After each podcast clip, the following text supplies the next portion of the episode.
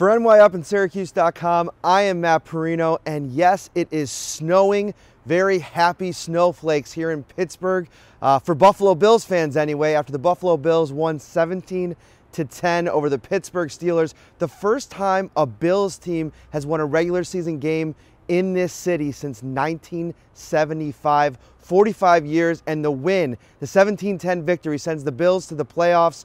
Uh, first 10 win season since 1999. A lot of history is going on here, and I'm still here in the stadium. Uh, we're moving closer and closer to 2 a.m. Uh, a lot of in, uh, joy, excitement in the Bills locker room. The Bills come on the road, tough environment. Uh, Pittsburgh Steelers fighting and clawing to try to get in uh, to the playoffs, uh, just like the Bills are, and the Bills were able to make more plays uh, in this game. Uh, there's a few to talk about.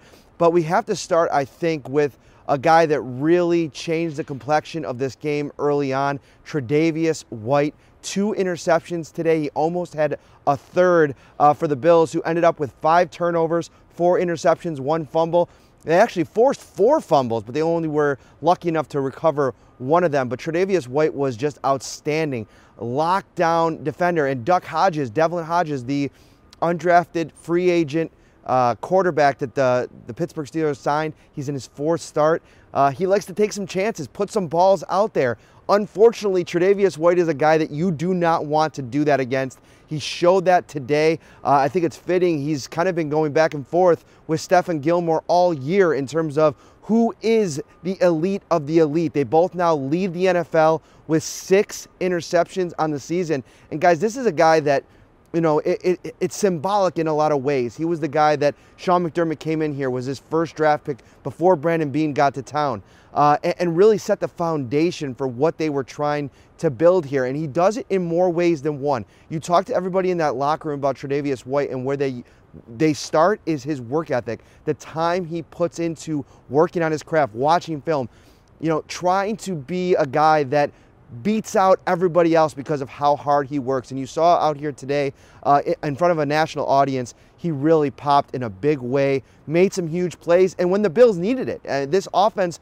was struggling. Uh, Josh Allen made enough plays uh, on offense to win the game, and we'll get to that in a few minutes. But this defense was just outstanding, and I, I think that it has to be uh, uh, really discussed at the start because we spend so much time talking about Josh Allen, and rightfully so. The quarterback uh, is a guy that gets all the headlines, but this defense was really good. Mike Tomlin, uh, in his post-game press conference, called them a rough and rowdy outfit. And, and they really are. I mean, they really are a team that, you know, sets the tone for this team and a big reason why the Bills are going to the playoffs. On the offensive side of the ball, a couple of good things, a couple of uh, concerning things.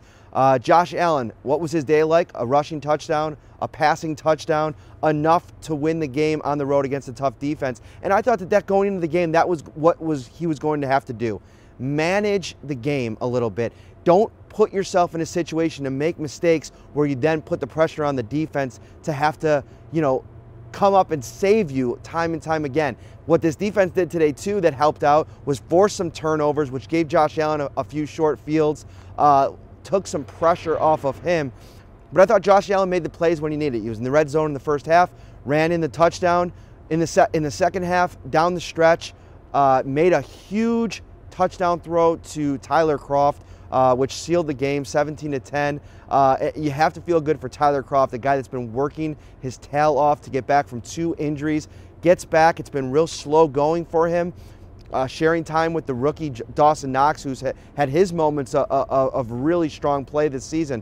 Uh, but Tyler Kroft makes a good play, and you, you, feel good for guys like that, and and for uh, you know a lot of guys in this locker room that you know uh, are castaways or afterthoughts. We've talked about this over and over again as Brandon Beane and Sean McDermott have built this thing. Uh, this is something that, uh, you know, they've done a good job of bringing the right caliber people into the mix here.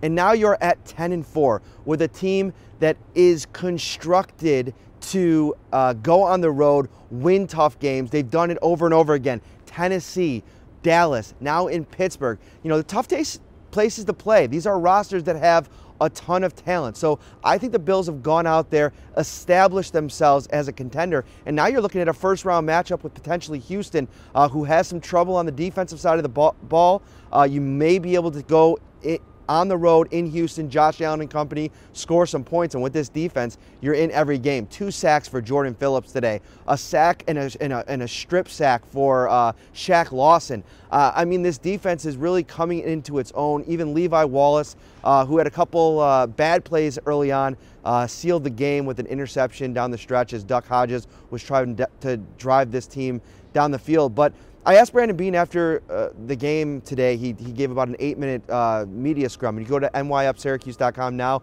and check out that in uh, the, the entire transcript of that, along with a little story. And I asked him, Are things ahead of schedule? And he said, Listen, people are picking us to win five, six, seven games going into the season. Sean and Brandon never put a win total on where this needed to be this season. But what he wanted to do was go into each week win every game that they can win, win, win every practice, be the best that they can be. And at that point, it will give them a chance to make the playoffs. They are now here, uh, 10 and 4 with two to go. But he did emphasize there's a game next week against the New England Patriots on Saturday at 4:30 in Foxborough, Massachusetts that this team desperately wants to win. But I think overall, where we're sitting right now, uh, looking at this football team, the important thing to notice and what feels a little bit different about this iteration of the Buffalo Bills than maybe years past, disappointments of years past, is that they've showed up and played big in the big spots. Even last week against Lamar Jackson, who's been tearing through the league, this defense showed up and really put forth maybe the best effort any defense has all season. They go on the road and beat the Dallas Cowboys. They go on the road and beat the Pittsburgh Steelers. These are big on national TV, prime time, Thanksgiving Day, the prime time slot. 27 years, the most watched CBS game uh, in 27 years, the Bills versus the Dallas Cowboys. All eyes on them. Sunday Night Football, first time since 2007. The Bills get the job done. So there's a lot to be excited about, and there is going to be a whole lot to cover in the next month as we move one step closer to the second playoff game now in three years uh, is on the way. Enjoy that, Bills fans. And for all your Buffalo Bills content, as always, keep it locked on the NY Up, Syracuse.com. It is snowing, but I'm enjoying it. This is football weather. This is uh, December weather, East Coast weather. Uh, it's been fun, and I'll see you next week.